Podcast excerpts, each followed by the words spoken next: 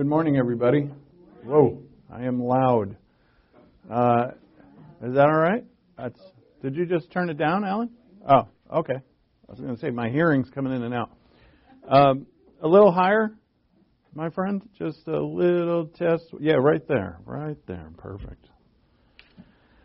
Um, there was a couple things I wanted to mention this morning before we started, and that was I was reading about uh, the, I think there's two places in Paul's letters where he says, greet one another with a holy kiss.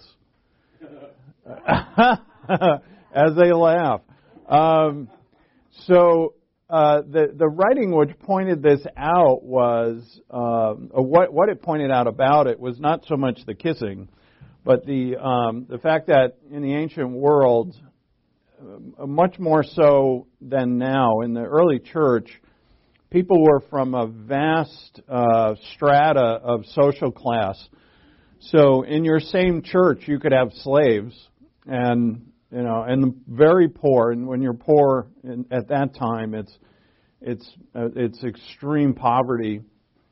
And that, as we saw in the Corinthian church, or we see in the Corinthian church, that the rich were hanging out with each other, and not, and so the greeting was uh, something that, and I, it's funny because it was, it's been on my mind. So as I saw you all come in, which in our uh, big church is not hard to see, but you know, it's you do, you guys do that naturally, and so I wanted to encourage you in that. I, I didn't see much kissing, but I saw greeting, and I think, I think that's good enough. I think that's exactly what Paul is after.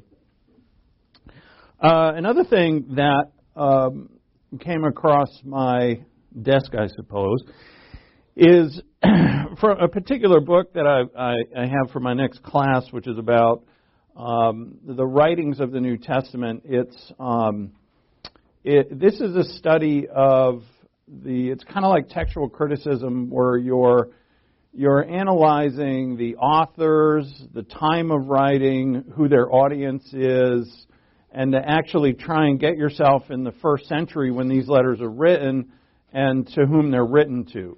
And so th- it's a very important thing to do because our society, culture, uh, is quite different from theirs. And, um, and so one of the things he wrote in the introduction to this book was he says the first, cre- the first question is why these writings should exist at all. And when you read this, you say, wow, you know, I just take this for granted. The question of sheer existence is one natural to poets and philosophers who first allow themselves to be stunned by the realization that there are such things as trees and flowers before they try to describe them and explain them. The existential question pertains to the New Testament in a fairly obvious way. It is not at all necessary that religious movements produce writings, still less that they, in a short period of time, certify those writings as sacred texts. And that I hadn't thought of.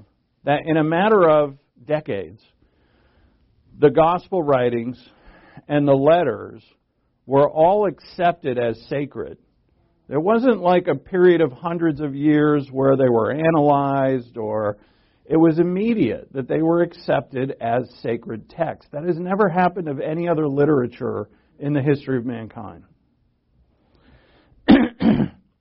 He continues, Not every failed messianic figure generates a literature that insists he is still alive, and apparently makes this absurd claim plausible to others. Not all communities expecting the imminent end of the world produce documents remarkably unconcerned with timetables for demolition or more concerned with interpreting the past than predicting the future. And so, like the book of Revelation, Where's, is there a timetable there? In most apocalyptic literature of ancient pagan religions, like uh, we were all wigged out in 2000, well, not we, but the world was in 2012. Why? Because the Mayan calendar, right? The Mayan calendar is coming to an end, and, and things were predicted for the future. There's a timeline. In the book of Revelation, more is spoken about of the past than is actually the future. So you say, well, what kind of apocalyptic literature is that? the production of these writings should be a shock. The poet or philosopher would conclude from such an effect a commensurate cause, whether natural or magical, something happened that gave birth to these writings. And I thought that was pretty cool. And now you can as well. So let's uh, begin with prayer and let's be grateful and thankful this morning for being together, having the royal family, having His Word, having all the great blessings that God the Father has predetermined for us since before the foundation of the world. To have our Lord and Savior, to have the opportunity and ability to understand Him and to praise Him, and even and to be completely forgiven of all the times that we failed to do so. With that in mind, let's pray.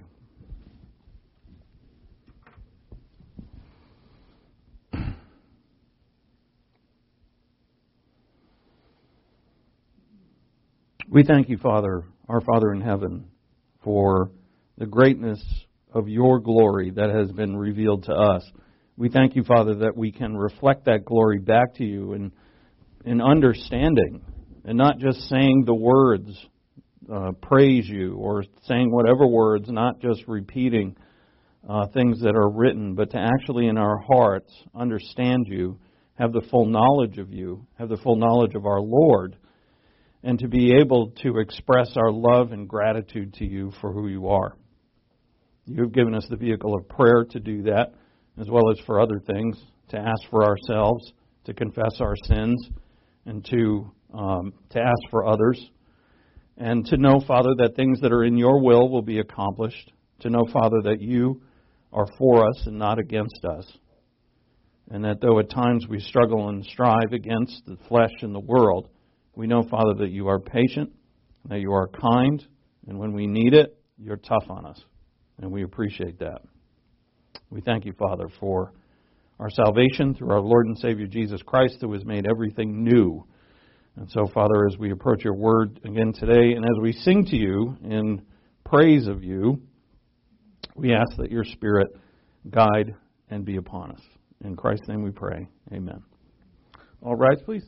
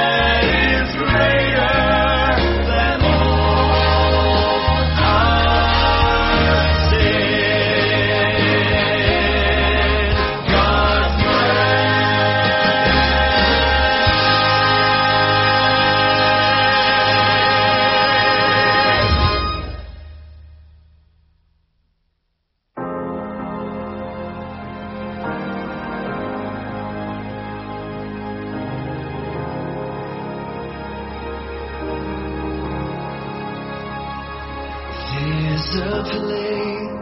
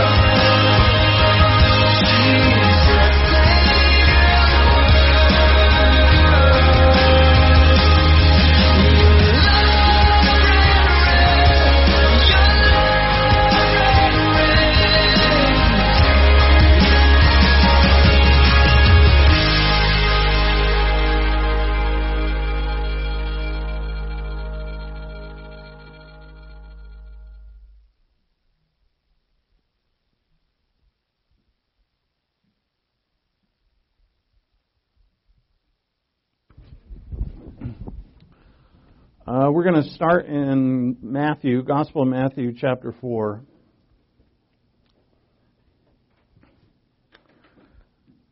Uh, with a, a few odds and ends left over, we completed our study of prayer in the Psalms. We looked at several types of Psalms that provide for us um, types of prayer and that the and we noted that the psalms are actually prayers. At the end of psalm 72 it says here the, the prayers of david have ended. And so in the in the psalter itself it calls them prayers. And so what we're going to do now is turn to our lord's prayer. And uh, there's some work to do on that. And and for a, an understanding uh, and it, obviously there's a lot of misunderstanding about this and we'll try and sort through that.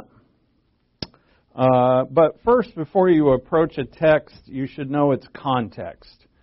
Uh, the context is what for uh, the the paragraphs that come before and after your passage, as well as the entire book, and as well as the entire Bible.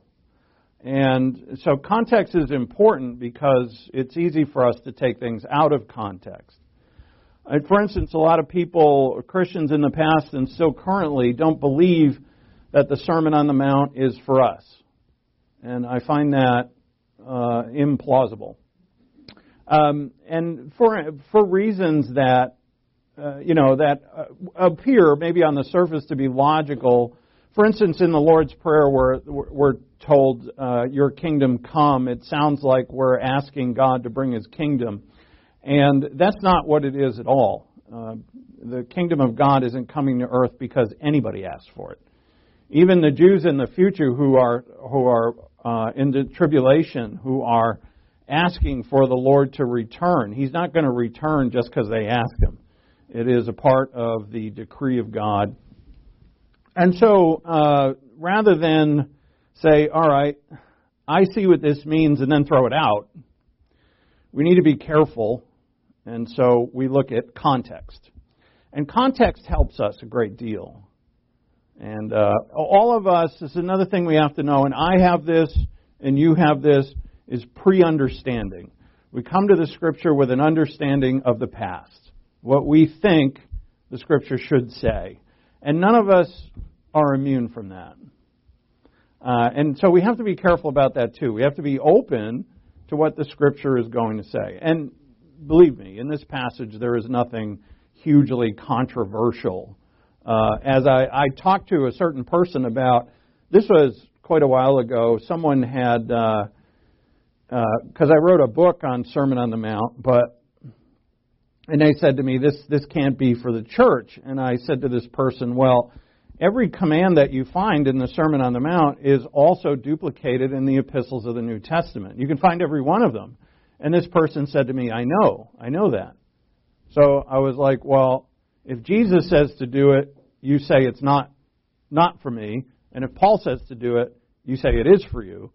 And there's, there's a con, now you, you gotta understand that, that what that is is a pre-understanding. I, I was taught that the Sermon on the Mount was not for the church. And I just accepted it. But um, I have um, profoundly changed that view in my own heart. Uh, so, what we want to do here this morning, and this may take a class, this will at least take two, is to see the Lord's Prayer in the context of all of Matthew. But really, we're going to look at it in the context of Matthew 1 through about 11. And not that we're going to read all of that, I would highly encourage you to do it.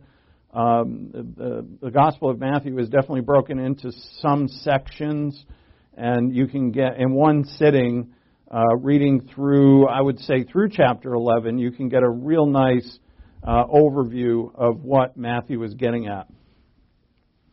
Uh, Matthew is certainly the author that is not contended very much. It was written sometime between 50 and 70 AD. We don't know exactly uh, what we do know is Matthew is a tax collector residing in Capernaum, and when Jesus came up to him, this is what it says in the gospel. He comes and he says, Hey, Matthew, follow me, and he does. And that's all we hear of him.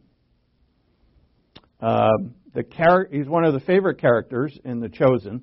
Is uh, the character who plays Matthew? Although there's some definite um, uh, conjecture about the personality of Matthew because we don't know anything about him. Uh, nothing is known of his exploits as an apostle. Uh, after Pentecost, where did he go and what did he do? We have no idea. Uh, the early church seems to suggest that he went east, uh, and that's the general testimony of antiquity, but the precise scene or scenes of his ministry cannot be determined.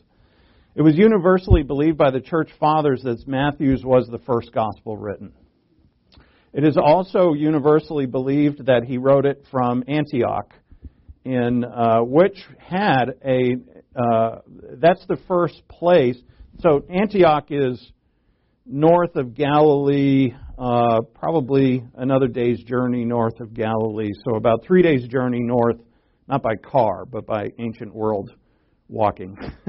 uh, three days uh, north of Jerusalem. And that's where the first Gentiles really uh, impacted the church. Uh, but we know that Matthew's gospel is written with a view, a special view towards the Jews. Uh, it's unmistakable in his writing that amongst all the Gospels, all four, that Matthew's is targeted for the Jews. So we might say, well, if we're Gentiles, why should we read it? Uh, as you know, when a Jew became a believer, there's no Jew or Gentile in the church. And so this gospel is certainly for all the church, and it's marvelous. Uh, and so, as Jesus says at the end of the Gospel of Matthew, go and make disciples not of the Jews only, but of all nations. So the Gospel is for all. Matthew gives the fullest record of the Sermon on the Mount. It is also in the other Gospels. They're called synoptic, sin meaning same, and optic meaning to see. So Matthew, Matthew, Mark, and Luke are called synoptic Gospels because they match each other so well, which is incredibly interesting because they're written by different people at different times from different places.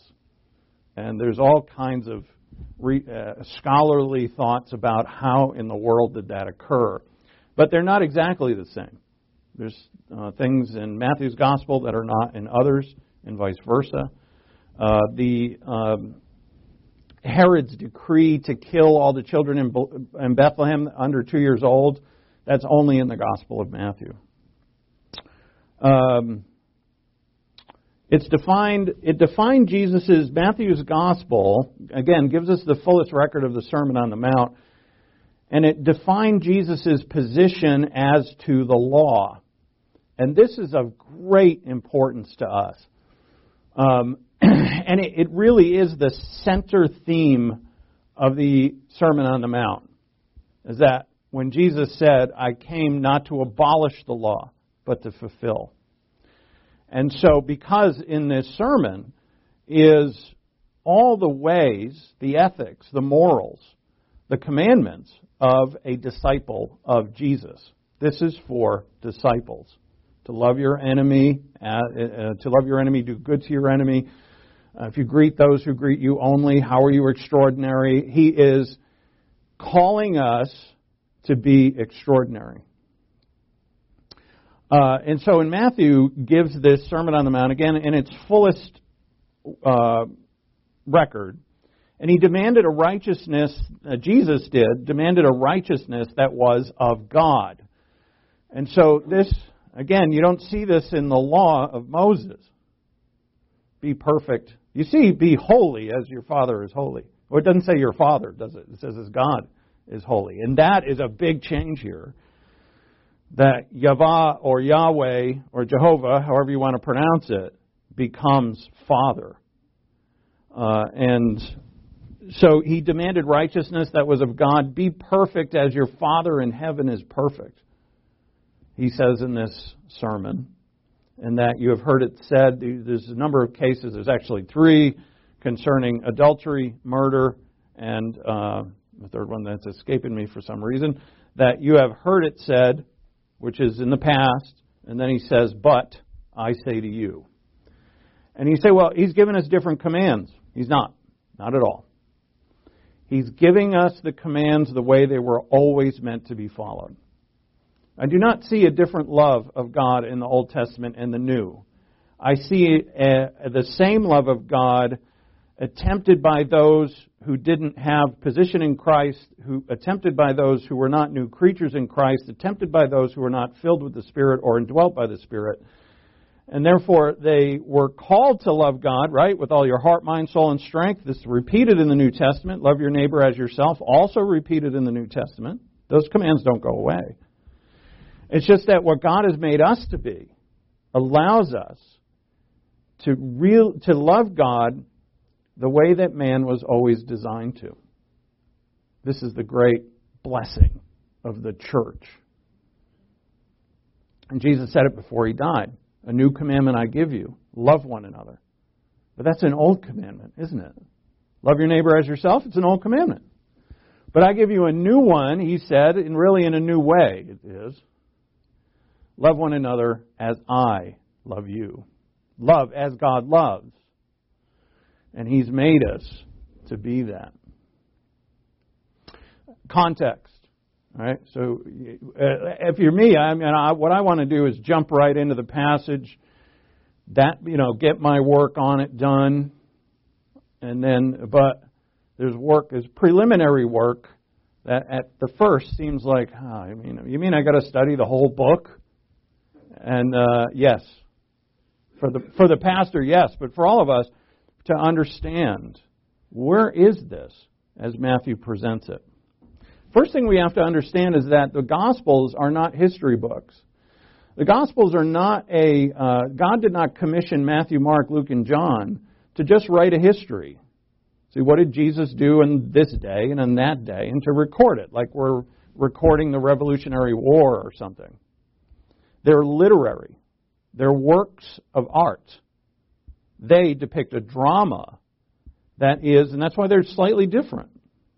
Matthew is putting together the history of Jesus in a way that speaks to the Jews and also literary, it's a literary work that is presented to us in a way, and that way is meant to impact us in a certain way. So Matthew's which starts the whole New Testament, starts with what? A genealogy. And we're all excited for genealogies, right? Can't wait. Can't wait. Matthew 1 1. All right, let's go. Who begat who? You can't even pronounce the names.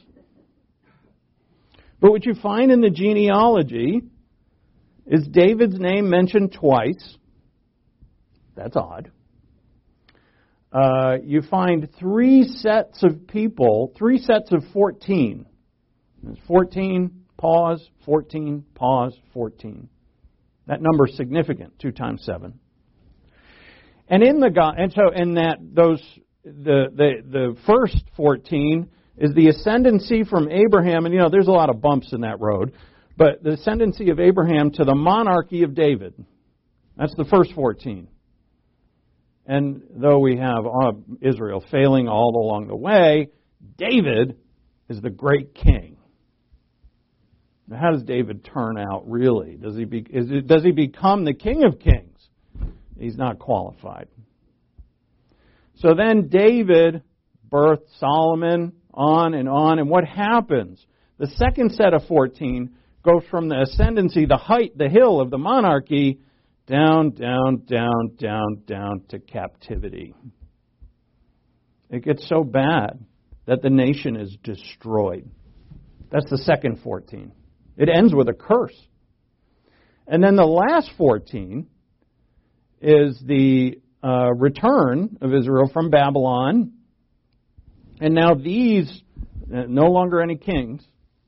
Uh, there's no, no one held the king position from uh, the captivity onward. They were not allowed to. And then so we go from, but it, it's the line of David that now goes through the, the return after the captivity up to someone. And this is the Lord Jesus Christ. And there it ends. Within this genealogy, which is Matthew, Matthew's writing to Jews. Jews love genealogies. We find, we find in Paul's gospel that he tells Timothy, make sure they stop arguing about genealogies. because they're they're arguing about things that are just causing division that make that have no matter in things. But the Jews love genealogies. Uh, the fact that there's three sets of 14, the fact that Jesus' lineage goes right back to Abraham. Right? This is proven. And the Jews were saying, well, yeah, this man is the son of David, the son of Abraham. We have his perfect lineage.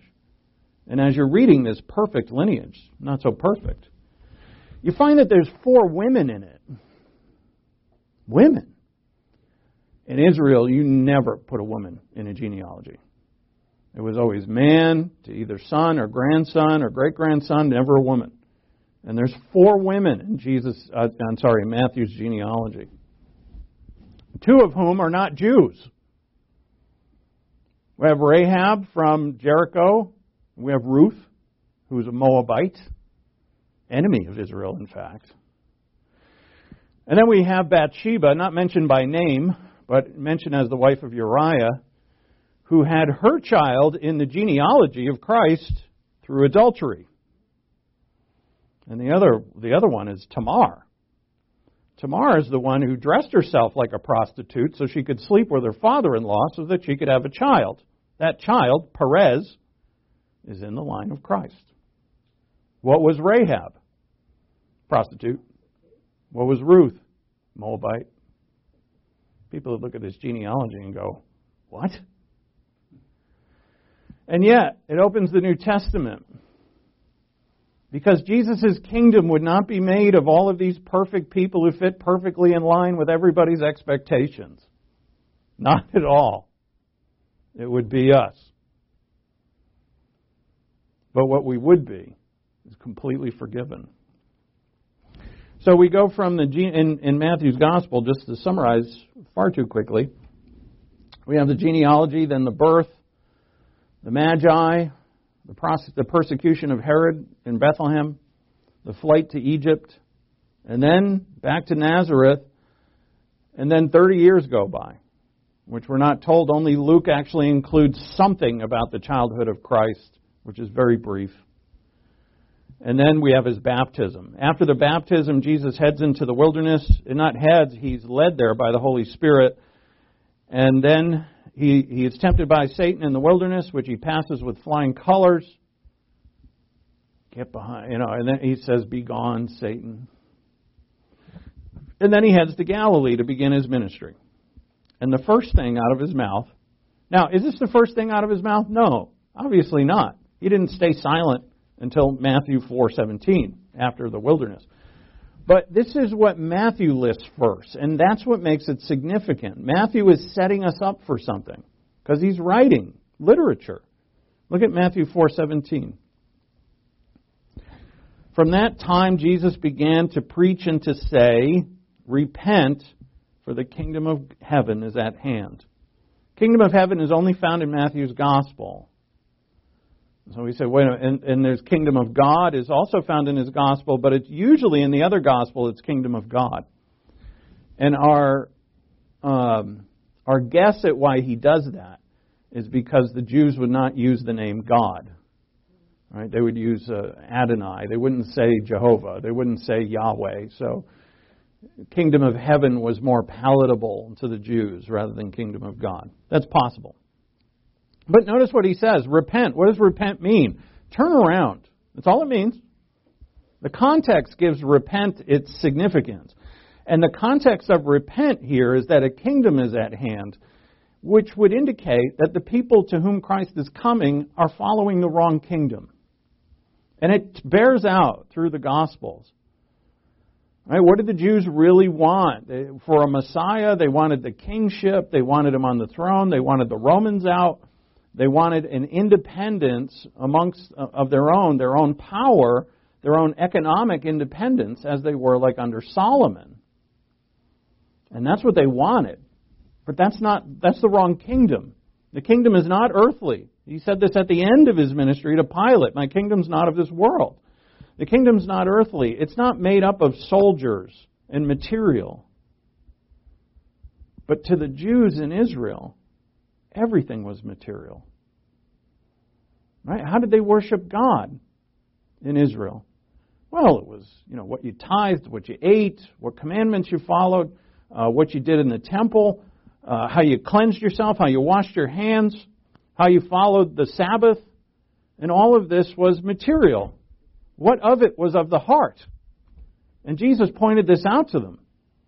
The law is not written on your heart. Because if it was, you would follow it. It's not what goes into the body that defiles a man. It comes out. And the disciple said, What do you mean by that? And he said, It's what comes out of the heart that defiles a man. They're following the wrong kingdom. And so they're repent, right? Repent means change, turn around. Stop following the wrong kingdom, follow the right one. And John the Baptist, which is a part of his process here, as Matthew is leading us up to, John's ministry was to prepare Israel for the coming Messiah. And what was John's message? Repent. You're following the wrong kingdom. Be ready for the right kingdom because the king is coming. So repent for the kingdom of heaven is at hand. And then we're told in Matthew's gospel that he called his first disciples. Peter and Andrew, brothers. James and John, brothers. James and John are his cousins. and and they, it's likely that they fished together.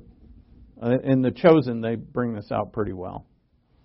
Uh, and so he calls them. And what does he say to them? Look at verse 19. Again, this is not just concerned with history or what is actually said. Matthew is giving to us an order on purpose. He said to them, Follow me, and I will make you fishers of men. And what did they do? This is very important. They immediately followed him. Now, can you imagine? These four fellas are going to be apostles.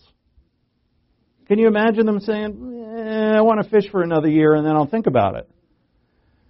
They're not, they can't do that because then they wouldn't be apostles, right? So Christ knows, He calls them.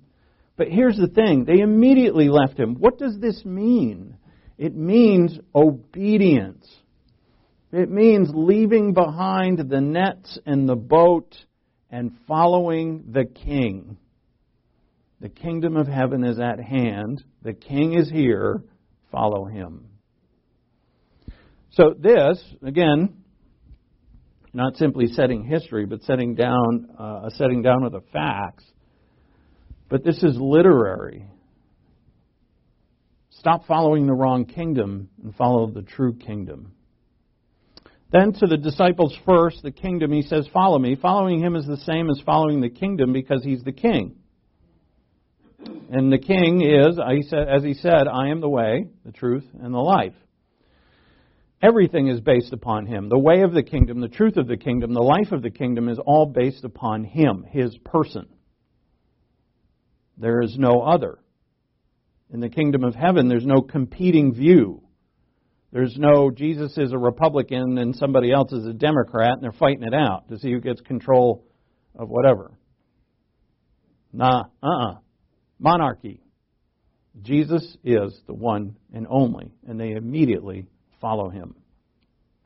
So go to Colossians 1. You can hold your place in Matthew. We're coming back.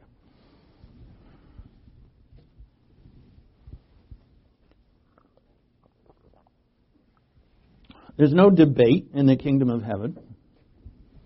There's one way, one way only. Now, we may say, well, you know, that's the disciples. Of course they had to immediately follow him, but why does Matthew give this to us like this? Immediately they followed him because we're all to do this. Now, we're not called to be apostles. We can actually sit on our hands for a while. We've been doing it for years, haven't we? I mean, pretty much. Uh, we've, because of our sin nature and our addictions and our desires that are personal and whatever, we have known that we're to follow Him in every aspect of our lives, but we have held back. And Yet the offer still stands. Follow me. Immediately. Well, who is my neighbor? You know what I mean by that? We study this guy. We love this guy, this lawyer. Jesus, what are the great commandments? Uh, oh, no, Jesus, what must I do to gain eternal life? He says, You know the commandments. Tell me. In other words, you know the commandments. Love the Lord your God, love your neighbor as yourself. You said it rightly. Now go and do it. Oh, that's not what I was expecting. I was expecting debate because when we debate, we never have to really do anything. We can just talk about it. Well, let's not do it yet. Let's talk about it. Let's not, okay, well, are we ready to go? Not yet. Let's talk about it. He says, Who's my neighbor? Well, let me give you a parable that, that a child could figure out. Who is the neighbor? Uh, and so there's no debate here. So first we have the king. Look at Colossians 1:15. He is the image of the invisible God, the firstborn of all creation. For by him all things were created, both in the heavens and on earth, visible and invisible, whether thrones or dominions or rulers or authorities, all things have been created through him and for him. He is before all things, and in him all things hold together. He is also head of the body, the church, and he is the beginning, the firstborn from the dead, so that he himself will come to have first place in everything. In everything. For it was the Father's good pleasure for all the fullness to dwell in him, and through him to reconcile all things to himself, having made peace through the blood of his cross. Through him, I say, whether things in, on earth or things in heaven. You see a theme in that. This is a hymn, by the way. This stands right out from the letter to the Colossians. Um, it even has meter and rhyme in the original Greek. What do you see repeated here over and over? You see, like the word everything, all things. You also see first, right? You also see right at the top of it that he is the image. This Greek word icon means exact duplicate and uh, of course he is because it's the Trinity, is he's the exact image of the invisible God, the firstborn of all creation. You see repeated over and over in this hymn the word all. All things, over all things, before all things. Now, back when in Matthew, when Jesus says, Follow me, he offers them a different job. It's similar in ways. He said, I will make you fishers of men.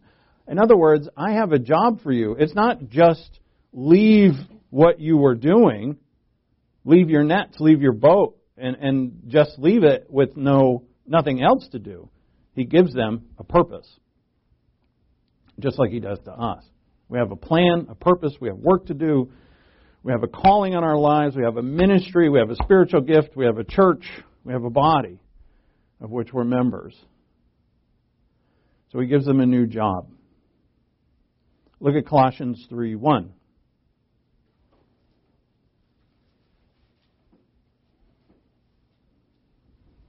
The kingdom of heaven is not the kingdom of earth.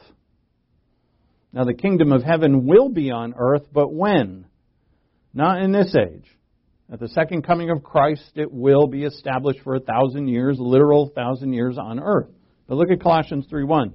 Therefore, if you have been raised up with Christ, and you have, keep seeking the things above, where Christ is, seated at the right hand of God. Set your mind on the things above, not on the things that are on the earth, for you have died, and your life is hidden with Christ in God. When Christ, who is our life, not like our life, but is our life, is revealed, then you will be revealed with him in glory. And so we have in Colossians the king, and then we have the new vocation, just like to the disciples. How long should we wait to give up the earthly things and seek the heavenly things? Well, the longer you wait, the longer it takes for you to see it. That's, that, that's what we lose. We continue to trudge around in the muck and mire of this world thinking that we can have a, relationship with God that's partly our own desires and partly His desires, and we try to make this amalgamation and make it work. And it doesn't work. And this is what Matthew is telling us. So, what's in the Sermon on the Mount? The ethics, the morals, the principles of the disciple. What's before it? Repent, the kingdom of God is at hand. Follow me and do it immediately. Don't wait. And then, and within it, the hinge of this sermon is I've fulfilled the Mosaic law. And now what I've given you is the law upon your heart. and we'll see it. Uh, it's not a. It's so what happened under the Mosaic law. It was the commandments were really your Lord, right? The Lord, the Master, is the commandments. You either keep them or you break them, and if and there's consequences to both. And then Jesus comes and fulfills the law, and he fulfills it for us. The way he fulfills it for us is through his sacrifice on the cross. His blood, which is a is a term that means all of his sacrifice on the cross, is what satisfies the law for us. So we're made righteous and just in the eyes of God through Jesus Christ, through his sacrifice. We're forgiven of all sin. And so what happens now is that the commandments are not our Lord, but the Lord is our Lord. And he said, of course, the Lord was the Lord of Israel, but under the Mosaic law, you were under commandments. We're still under commandments. We're to fulfill them. But it's now what it becomes is, for instance, if if you love someone, the person you love most in the world, you naturally, because of your love, you want to do good things for them. You give them gifts. And look, we saw this uh, this past week with praising God. If you love someone like God and you don't tell them, it, it's you have hindered your joy of love.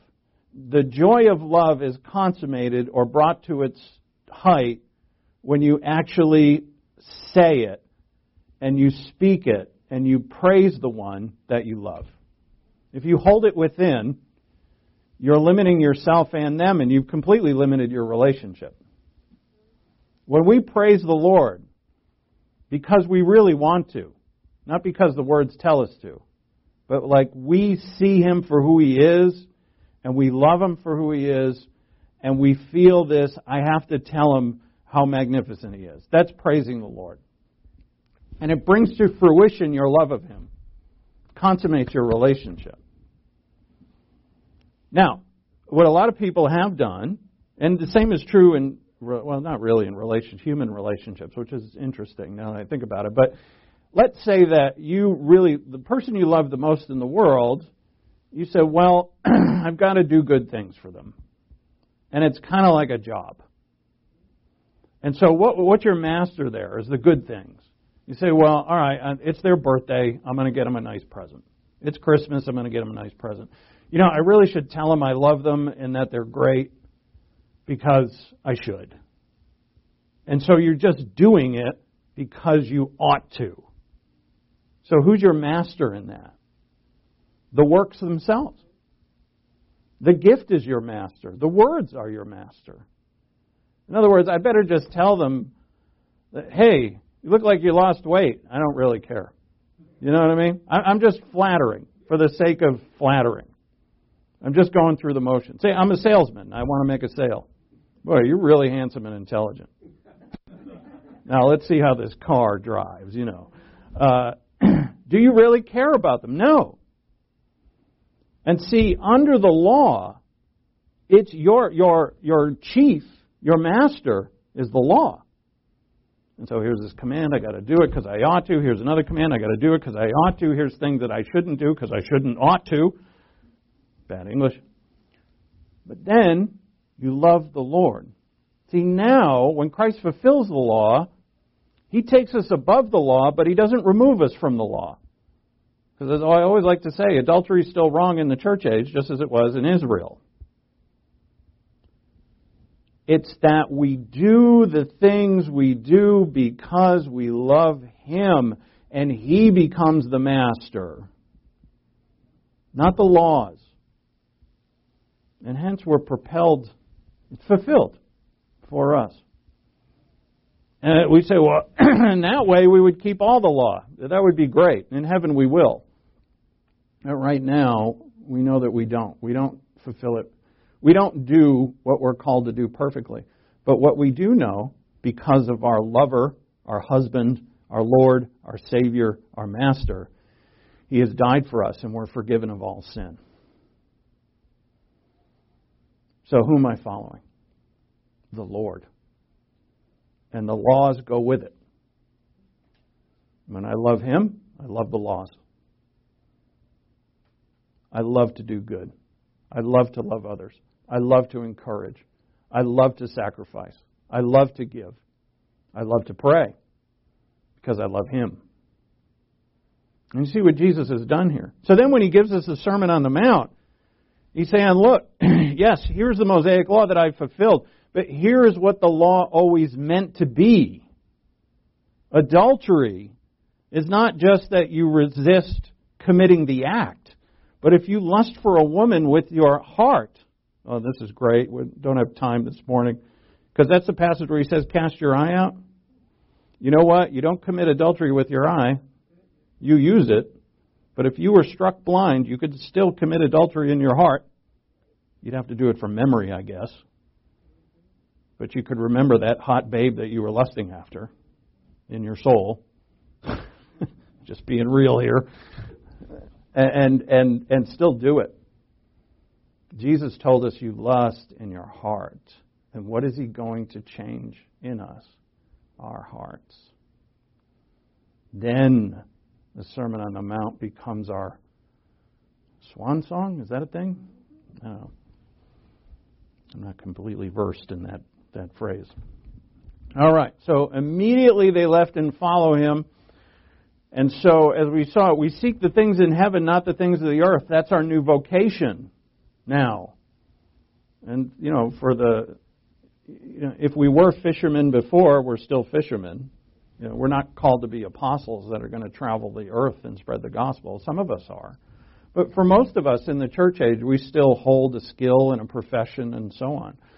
But we do that. See, and things have all changed now, though, because when we fulfill our profession, we do our work as unto the Lord. He's really our foreman, our boss. And so everything changes for us because we followed him. But this it demands absolute obedience. And the longer the more we resist that, the all the excuses we come up with, the who is my neighbor thing that we do with all the things that we don't want to do. Let's talk about this, Lord. Let's debate this. Let me figure out how I can avoid being obedient in all areas. The longer we wait to be obedient in everything, and again, we're not going to become sinless, but the longer we wait to commit, the longer it takes for us to see this. Because you're not going to see it unless you do it. Right? None of the apostles know what it's like to be an apostle unless they drop the nets and go. They could be taught about it, they could read about it, they, but they know nothing about it. So look at Colossians 1. You find all of this in the book of Colossians.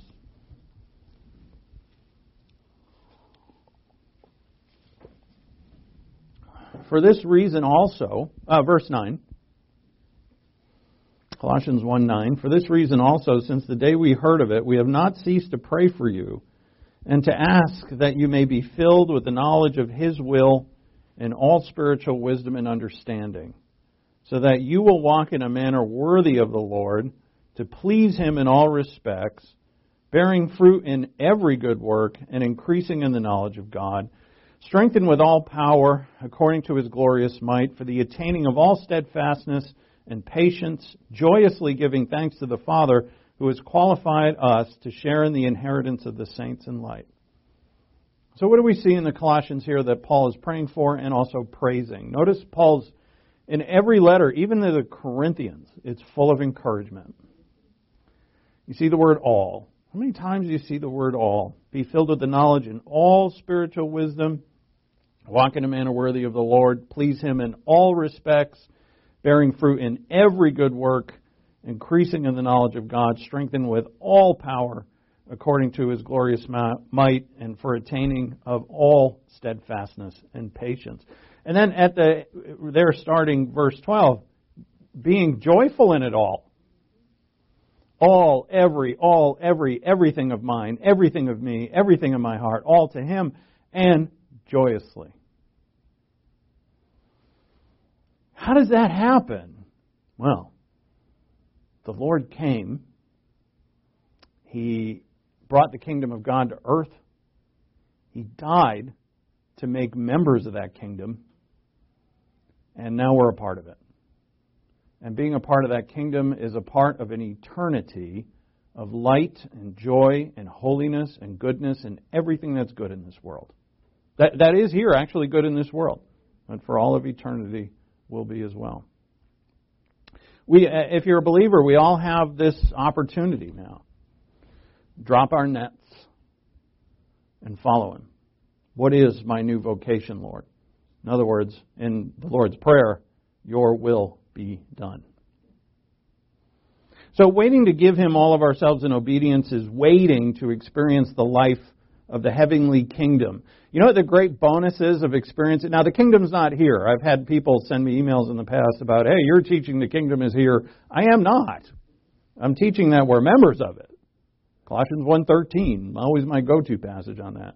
We've been transferred to the kingdom of his beloved Son. it, no, it's not here, but we're members of it. We also have insight. That's what Paul called it the mystery, the way of the kingdom. Who knows of it in this world? Say, do you know the way of the kingdom? No, one's going to know. Uh, if you ask a Mormon, they're going to tell you another way. they talk about kingdom a lot, uh, but they, they don't have that right. Um, do you know the way? Do you know the truth of it? Do you know the life of this, which is the mystery? Paul called it the mystery. But then Paul said, you know what the mystery is? And he pointed right to it. It's the Lord Jesus Christ. He's the mystery. But we see here in these Gospels and in all of the New Testament that the Lord is the embodiment of everything that God has desired for mankind. Because when it's in, you say, what's the purpose of God? You just have to look at the end of it. What happens at the end? Mankind in God's kingdom. 1 Corinthians chapter 15. The, the last enemy to be defeated is death. Oh, death, where is your sting? Or death, where is your, your power and your sting? And then where the kingdom is given up to the Father. And we're all members of it for all of eternity. That, that chapter speaks of our resurrection, just like Christ, resurrected. And, you know, we're made a part of this. So, we all, the more we wait in obedience, the more, you know, the longer we wait to experience the life of this kingdom, and the bonus to this is you experience the life of the kingdom in the enemy's territory. We're behind enemy lines. You experience and live. You're a light. The light of Christ shines through you. Now, if I had learned this, I wish I had learned this a long time ago. Um, I was taught it. I just didn't learn it. And, and that um, you just follow him the way that you're supposed to, and you will be amazed at how many little uh, interactions with people that you didn't know were coming, and but because you are following and the light was shining through you, that you are a you're a light to the world, and people's lives are changed because of you. It, that it's the greatest aphrodisiac there is. It's better than any drug. And this is what God is calling us to, to get a taste of it. Because as we live this life, the added bonus is you're experiencing it behind enemy lines. Before Christ plants his foot on this earth again, and when he does, his kingdom is coming. Do you know what he does before he comes back, right before he comes back? He marries us. He will not return until, in Revelation 19, he will not return to the earth until he consummates his marriage to us. And then we go with him. See, what does he care for most? You and me. I'll throw me in there. When Jesus, so go back to Matthew 5. That's about, we could finish it here. So what kind of what we've seen this morning, and I think it I think it wraps up pretty well, uh, is the context of the Sermon on the Mount in the front of it. So from Matthew 1 through 4, leading us up to this, which the main part of it, leading up to us, is repent, the kingdom of God is at hand, follow me, and they follow immediately.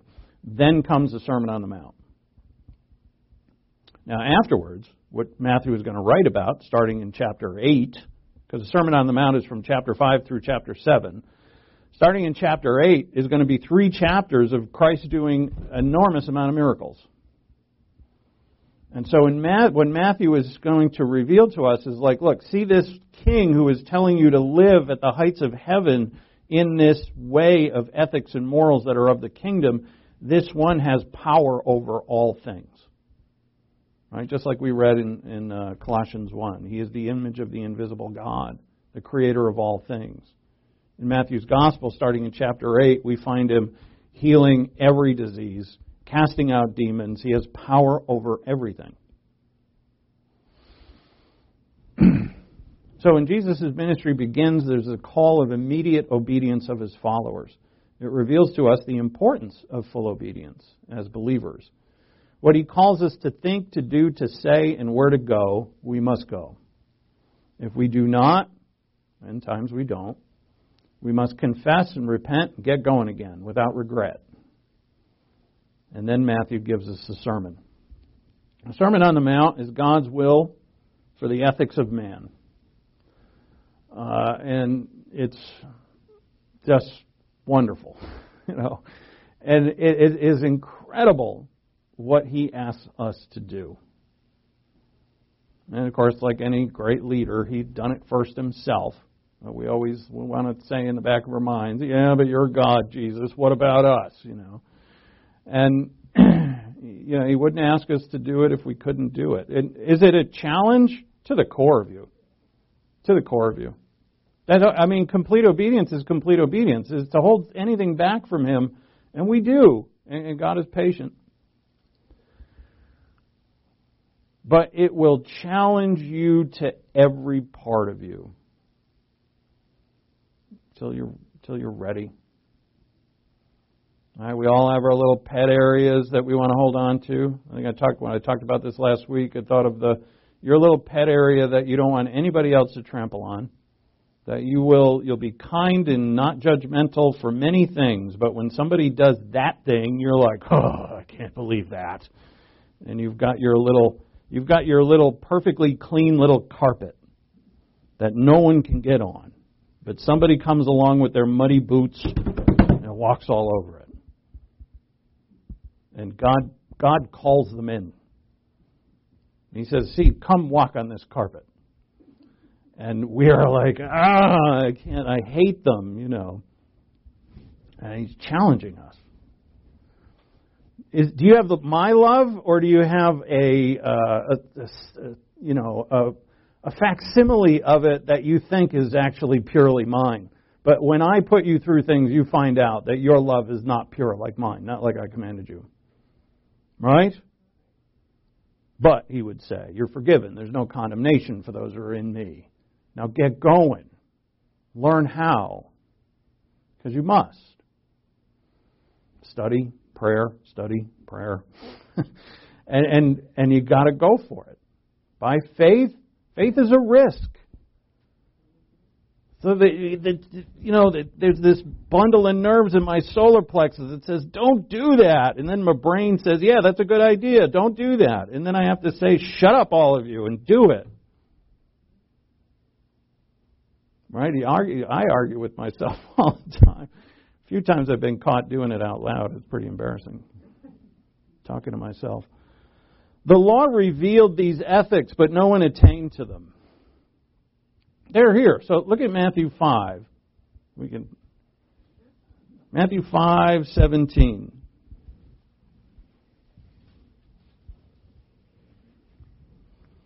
And, and if you're following along in this study, I would encourage you to take, oh, it'd only take you about 10 minutes, 15 minutes, to just read the Sermon on the Mount. Matthew 5 through 7. It'll take you 10 minutes, right? and just read it through. Go slow, soak it up for yourself. And it helps to see the context of everything. But Matthew 5:17, do not think that I came to abolish the law or the prophets. I did not come to abolish, but to fulfill. For truly I say to you, until heaven and earth pass away, not the smallest letter or stroke shall pass from the law until it is all accomplished. Now, this is where I, sh- I should have I can't believe I forgot. I have a great slide on this that shows you Hebrew letters. That, uh, for instance, the oh, I haven't taken Hebrew yet, so this is going to be. Hopefully, you haven't taken Hebrew yet either. So if I get this wrong, you won't even know. but there's a there's a ket the C, the CH, which looks like a house. You know, it's like a roof and then two, the two walls. The hay, this wall goes up but doesn't quite touch the roof. So there's like a little space there. And if you're a copyist, you know, you're a, one that copy a scribe, it's so easy to just, you know, make that touch and then it would change it. The the D and the I can't I think it's the cough. I think it's the K. One of them has like a little lip on the top and the other one doesn't. They they look almost identical. And that's what Jesus is saying here. My law will not pass away. The the perfectly written Mosaic law, even every letter is going to be purely preserved. So notice he says, I'm not sending it away. And this, unfortunately, for a lot of Christians, we have thought that he did send it away because, and Paul says this very clearly, we're not under the law. No, we're not under it. The law is not our master. We're over it. Not in the colloquial English term, I'm over that. You know, not that. He's taken us above it and we fulfill it with joy to the level that it was always meant to be. To what love your neighbor was always meant to be. This is exactly what Jesus said. You lay down your life for your friends. If it costs you your life, you give it. Uh, and and, and he, that's what he did. He took it to what it was, what it was always meant to be. And he says, Now that I've forgiven you of all things and brought you into myself, you are going to fulfill this the way that I have called all mankind to fulfill it. Not only are you not going to commit adultery, you're not even going to lust for a woman in your heart. What does this mean? What the, therefore, it shows us that adultery was given, uh, we would think, well, it preserves family and marriages. And absolutely right. Absolutely right. That is absolutely included, but it is more. It is the absolute loyalty of spouse to spouse above any other person on earth. And of course, that contains, if you had that, your marriage wouldn't be broken by anything. of course, Jesus gives one out on that, which is adultery, infidelity. He said, For no other reason do I give cause for divorce. Right? absolute, pure, perfect commitment. And where do we see that? We see it in heaven amongst the Trinity. We see it also from God to us. And that is the life. That's the life. It's their life. It's the fellowship of the Trinity. Absolute, perfect loyalty and fidelity. And that's what adultery always meant. And see, Jesus brings that out. And so he, he says in verse 19, so uh, let's, let's read this again. And do not think that I came to abolish the law of the prophets. I did not come to abolish, but to fulfill. For truly I say to you, until heaven and earth pass away, not the smallest letter or stroke shall pass from the law until it is all accomplished. Whoever then annuls one of these, uh, whoever then annuls one of the least of these commandments and teaches others to do the same shall be called least in the kingdom of heaven. See that? He said, Look, guys, to the least of it, you are going to do it. And again, you're not under the law. This is the way. And so, we, what about all the animal sacrifices and ceremonial washings? Well, it, it's a, it's.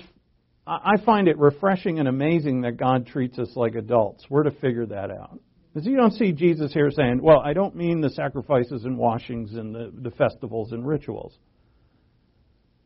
Why would we wash in the laver when we're clean by the blood of Christ? He lets us figure that out. Which, of course, the epistles expound upon that quite a bit. Why would we offer animals, which is a part of the whole of the epistle of the Hebrews to the Hebrews? Why would we keep offering animals when Christ, the one sacrifice, has come and it is accomplished? It is finished. Why would we do that? Of course, we wouldn't. So we know that the rituals, the festivals, all of that, ritual washings, those are all gone now. But the commandments that pertain to our morality, our marriages, our friendships, our worship of God in terms of praise. You're supposed to praise the Lord in, in the Old Testament as well as the New. Our love of Him, our love of each other. How has that changed in this age? Well, the I don't know, how would you how an analogy might be that God cut the the tethered rope. You know, we're restricted by what in the Old Testament? Well, we're not indwelt by God. Right? Our sins are covered but not completely forgiven, not yet. That has to come at the cross, although they're in terms of we know what's coming, so we know we're forgiven. Um, and I'm speaking as an Old Testament saint. Uh, you know, we don't have the full revelation of God, not yet. I mean, there's things that are holding us back. And so we love God and love each other if we were faithful in Israel to the extent that we can. And then when Christ came, he, he popped the cap off, if you will. He cut the ropes that were holding us back by saving us, by redeeming us, by electing us, by adopting us into the family of the Father. And so the Lord's Prayer is in the midst of this, right? It's in chapter 6. And in Israel, if you were praying, your Old Testament saint praying, how would you address the Lord? Well, you wouldn't do it the way Jesus did. Because Jesus was the first Jew to be running around calling Yahweh Elohim his Father. Father, Father this and Father that. And yet, in the Lord's Prayer, he says, Speak as soon as you open it, Our Father. And so, the again, what that means is like the, the commands, the rote way of saying things, those he broke through and gave us God as our Father through his sacrifice. So again, the law is not abolished, it is fulfilled. And as Jesus said, not one aspect of the law is going to pass away. And so we are under these commands. They're expanded upon in the New Testament for sure, but they're, if you check them, they're the same. Uh, many of them are the same. There are some new ones in the New Testament that pertain to our position. And I am out of time. So let's pray. Thank you, Father, for your word. Thank you for the calling that you have put upon us. Each one of us, as believers, know that we have been called to follow you. And therefore, you have given us the ability. We also know in our hearts that that is the greatest possible life that anyone could live, is to follow you. And we know in each of us, Father, there's always something holding us back, whether it's addictions or desires or lusts that where it's so hard for us to let go of them. And Father, we just appeal to you, to your grace, your forgiveness, but also the motivation that you give us through your word for a clear and present understanding of how wonderful you are. And that is what's going to change us, is seeing you. Your glory transforms us. We thank you, Father, in Christ's name, amen. Over again. We'll take our offering this morning. Uh, well, we don't have an offering. Sparse, sparse uh, staff. Alan, you got to be the man. Oh, yeah.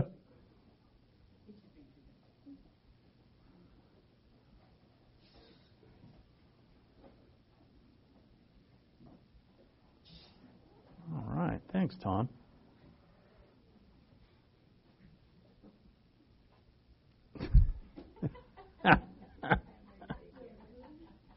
That's, that's what I like. Stand in front of them, Tom, until they put something in there.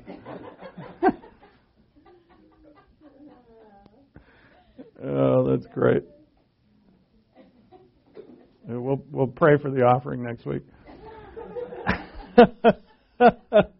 no, it's fine. It's fine. You know, I, I think I bet the early church, where they're just you know, they, they, their churches were about the size of ours, and I bet it was just a big family thing, which is what we have. There's been, there's been a number of people who have visited here who have envied what we have because their churches are bigger and people don't know each other all that much. Um, so, anyway, this is encouraging. Let's close in prayer. Thank you, Father, for the opportunity to uh, be together, uh, to have a church in which we can gather, to have your word in front of us, to be able to read it, and to see things that were spoken thousands of years ago, but you have preserved the beautiful Gospel of Matthew and that beautiful Sermon on the Mount.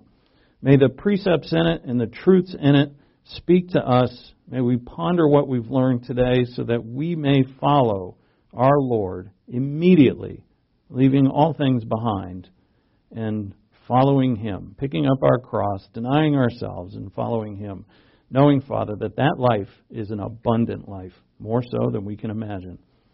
The final moments of our uh, service are dedicated to anyone who has not come to believe in Christ as their Savior. If you have not believed upon Him, I beg you to please consider who is the Lord Jesus Christ. He's the Son of God who's become a man and died for your sins. On the cross at Calvary, He has died for you in your place. And no, there's no, in no other religion is that offered. In no other religion is there such a Savior as Jesus Christ, the God man, who died for every one of your sins. So, if you believe upon him, you will be saved. Accept Jesus Christ as your Lord and Savior. Well, thank you, Father, and bless us today. In Christ's name, amen.